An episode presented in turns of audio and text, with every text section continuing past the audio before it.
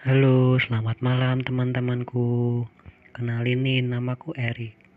Di podcast ini aku ingin menceritakan tentang masa laluku yang duduk di bangku S M P. Mungkin terdengar membosankan kan? Cuman itu tuh ada cerita-cerita uniknya. Siapa tahu kalian bisa tertawa mendengar ceritaku. Tapi sebelum itu aku mau tanya dulu ke kalian.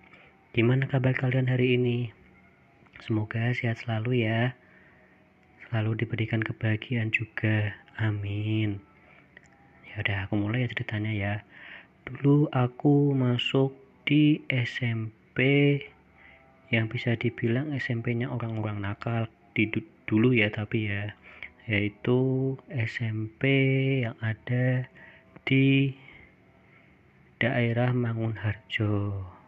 Nah, untuk lebih detailnya tentang ceritanya, aku lanjutin nanti ya di episode dua. Terima kasih.